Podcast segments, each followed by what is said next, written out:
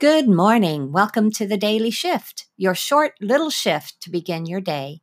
Just a thought to nudge you forward and keep you primed to enjoy whatever may come your way. Yay!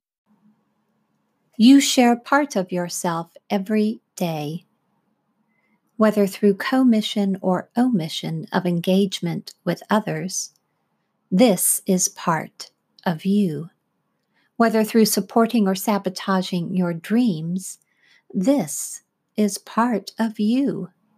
Whether checking out or checking in, this is part of you. Evidence abounds. Do you see it? What will your day bring your way? Showing up or invisibility? Sharing love or indifference? Making an effort or adding to the load, creating magic and wonder, or withdrawing your energy, taking part or just taking.